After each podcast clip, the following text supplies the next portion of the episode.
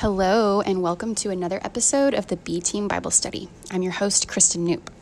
Okay, so we put a pin in our discussion last week right after the initial drama of Pentecost. The Holy Spirit showed up in a visceral, miraculous way, and people are talking. But the day is just beginning. It's only 9 a.m. So what happens next? Well, Peter finds his nerve again, and we have his second recorded Spirit-empowered speech. The man who denied even knowing Jesus 3 times is no longer afraid to claim him as Lord and starts dropping truth bombs left and right, and the crowd goes wild. We are about to hear the first evangelistic sermon of the New Testament, and as you will see, it was wildly successful. The church grows like 2,500% that day. If I did math, percentages are always hard for me. From 120 believers to over 3,000. And you will see that Peter does not shy away from laying out the incriminating details about the actions of his fellow countrymen as it relates to Jesus. But he contrasts those actions with the astonishing grace available to them. It's a longer passage this time, Acts 2, chapter verses 14 through 41. So if you have a Bible handy, you might prefer following along. So go ahead and hit pause. I'll be right here. Welcome back. Acts chapter 2, verses 14 through 41, reading from the New Living Translation. Then Peter stepped forward with the 11 other apostles and shouted to the crowd, "Listen carefully, all of you, fellow Jews and residents of Jerusalem. Make no mistake about this. These people are not drunk, as some of you are assuming. 9 o'clock in the morning is much too early for that. This was not a boozy brunch, y'all. Verse 16, no, what you see was predicted long ago by the prophet Joel." Okay, and then he's going to quote from the Old Testament, from Joel chapter 2. He says in verse 17, "In the last days, God says, I will pour out my spirit upon all people. Your sons and daughters will prophesy, your young men will see visions, and your old men will dream dreams. In those days, I will pour out my spirit even on my servants, men and women alike, and they will prophesy. And I will cause wonders in the heavens above and signs on the earth below, blood and fire and clouds of smoke. The sun will become dark, the moon will turn blood red before that great and glorious day of the Lord arrives. But everyone who calls on the name of the Lord will be saved." Okay, he ends quoting Joel, and he goes back to addressing the crowd directly in his own words. Verse 22, "People of Israel, listen. God publicly endorsed Jesus, the Nazarene, by doing powerful miracles, wonders, and signs through him, as you well know. But God knew what would happen, and his prearranged plan was carried out when Jesus was betrayed. With the help of lawless Gentiles, you nailed him to a cross and killed him. But God released him from the horrors of death and raised him back to life, for death could not keep him in its grip. King David said this about him," and him being Jesus. So now Peter is going to quote King David here from Psalm 16, picking up in the middle of verse 25. "I see that the Lord is always with me. I will not be shaken, for he is right beside me. No wonder my heart is glad and my tongue shouts his praises. My body rests in hope, for you will not leave my soul among the dead or allow your Holy One to rot in the grave. You have shown me the way of life, and you will fill me with the joy of your presence." End quote. Again, back to addressing the crowd, interpreting this ancient reflection in light of Jesus, picking up in verse 29. "Dear brothers, think about this. You can be sure that the patriarch David wasn't referring to himself, for he died and was buried, and his tomb is still here among us. But he was a prophet, and he knew God had promised with an oath that one of David's own descendants would sit on the throne. David was looking into the future and speaking of the Messiah's resurrection. He was saying that God would not leave him, the Messiah, among the dead or allow his body to rot in the grave. God raised Jesus from the dead, and we are all witnesses of this. Now he is exalted to the place of highest honor in heaven at God's right hand, and the Father, as he had promised, gave him the Holy Spirit to pour out upon us, just as you see and hear today. For David himself never ascended to heaven, yet he said," quoting Psalm 110, "the Lord," meaning God the Father, "said to my Lord," the Messiah, "sit in the place of honor at my right hand until I humble your enemies, making them a footstool under your feet." End quote. Verse 36, "So let everyone in Israel know for certain that God has made this Jesus, whom you crucified, to be both Lord and Messiah." Peter's words pierced their hearts, and they said to him and to the other apostles, "Brothers, what should we do?" Peter replied, "Each of you must repent of your sins and turn to God and be baptized in the name of Jesus Christ for the forgiveness of your sins. Then you will receive the gift of the Holy Spirit. This promise is to you, to your children, and to those far away, all who have been called by the Lord our God." Then Peter continued preaching for a long time, strongly urging all his listeners, "Save yourselves from this crooked generation." Those who believed what Peter said were baptized and added to the church that day, about 3,000 in all.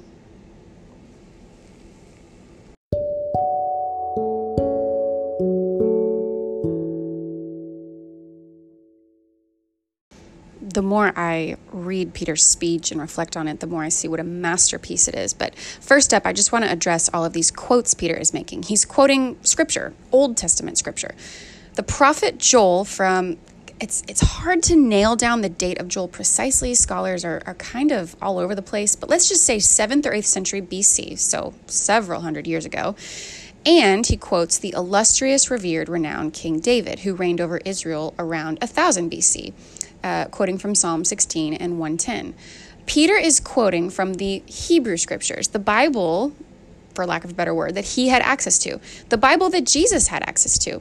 It wasn't until a few hundred years later that the early church would codify the circulating letters of Peter, Paul, and John, and others, or the accounts of Jesus' life penned by Luke and Matthew and Mark into what we now consider the New Testament, or the Second Testament, with the Old Testament, or more accurately, the First Testament of God's story. Joel is what we call a minor prophet. Minor meaning really the length of the text. Joel is only 3 chapters long, and this is contrasted with major prophets like Isaiah or Jeremiah, from which we have much lengthier books that have dozens of chapters. There are 12 minor prophetic books in the Old Testament and 5 major prophetic books. And for the most part, they're all dated around 7th or 8th century BC, with a few exceptions, as a testimony of God trying to get Israel and Judah's attention before disaster would strike for their lack of repentance, their lack of humility, their failure to be the light unto the nations who lived out God's shalom vision as he so desired for them. Again, I really need to do a background story podcast episode. I just need to work on that. Okay, so for a very helpful, visually stimulating overview of what Joel was all about, or really any book of the Bible, including Acts, do a search for The Bible Project and check out their videos.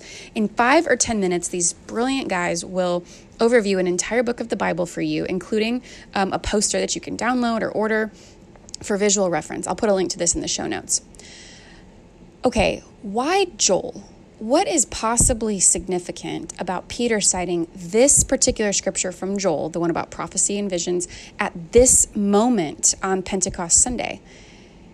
It further underscores the historical and cosmic significance of this miraculous outpouring of the Spirit. The NIV application commentary on this section of Acts notes that there was a generally held belief that when the last of the First Testament prophets died out, so that would have been a few hundred years before Jesus, it was the end of a prophetic period in Israel's history, meaning God wasn't relating to them through prophets anymore.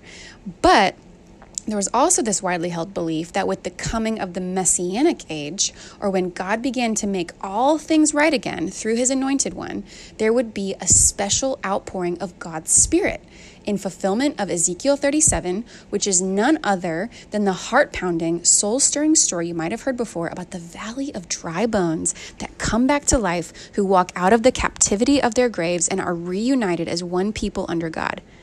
When the Messiah comes, they believed prophecy would flourish once again. And Peter is telling them it's happening right now. That thing you've been waiting for, that generational promise of things to come, the Messianic age, it's really here.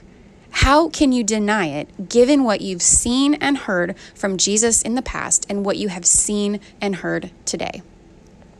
Joel's prophecy, as quoted by Peter, also has some of that cosmic disturbance stuff that makes us buttoned up Christians who think that we're reasonable people a little uncomfortable at times.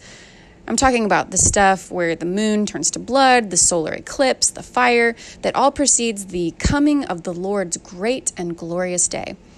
This prophecy from Joel, which is similar in form and style to other prophecies in the Bible, seems to be referring to two shifts in the timeline of God's story. The first shift being the dawning of the Messianic age, which has already come because of Jesus and the outpouring of the Holy Spirit. The dawning of the Messianic age can also be thought of as like the beginning of the end, like the first chapter in the final installment of a must-read series. We've entered the final act of the drama, but there is much drama left to unfold. And at the end of the last act, the Bible talks in several places about cosmic disturbances, not unlike the ones we've actually already seen that are attendant with the other major installments of God's story, like the star at the birth of Jesus, the earthquake and the solar eclipse at the death of Jesus. And finally, as Jesus spoke about and the angels in Acts 1:11 referred to, the return of Jesus, which has been referred to as Judgment Day. It sounds awful, but for believers, our reckoning has already taken place on the cross. And because of Jesus' love and sacrifice flowing from the heart of God for us, really, guys, for everyone, when our hearts are softened and we're willing to repent and receive this, what flows from the heart of God for us is a not guilty verdict that we can take to the bank.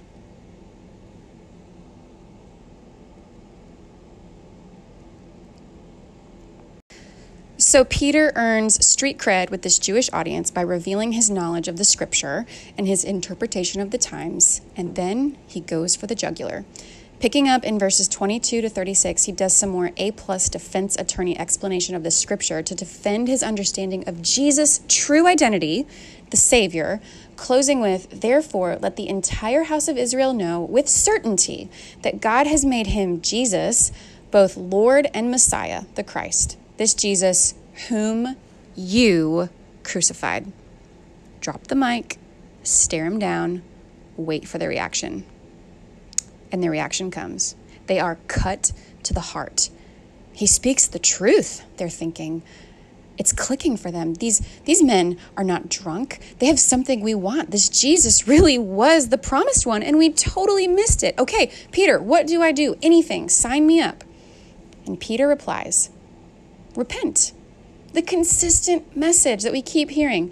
Turn from your current path of denial, of ignorance, of sin, and be baptized, every one of you. I love this because it's not a group ceremony. It's an individual ceremony of commitment because every individual's commitment matters. He says, "Be baptized in the name of Jesus Christ so that your sins may be forgiven, and you too will receive the Holy Spirit," this new life, this not guilty verdict, this eternal life, this purpose, this shalom vision. We can be about it again. Because the promise is for you. And in this moment in Jerusalem, the prophesied dry bones of Ezekiel 37 are coming back to life. Peter says, the promise is for you. It's for your children. It's for all who are far away. The thing is, Peter really doesn't even get how he doesn't even fully understand this yet, because in a few chapters, we're going to read about how his own eyes were opened to his own ingrained prejudice towards non-Jews. The promise is for everyone whom the Lord our God calls to him. And just like that, 3,000 were baptized on that day. It's just like Jesus said in John chapter 14, verse 12, "You will do even greater works than me." Jesus never had 3,000 people come to faith in one day, but the church has been born and it is going to set the world on fire.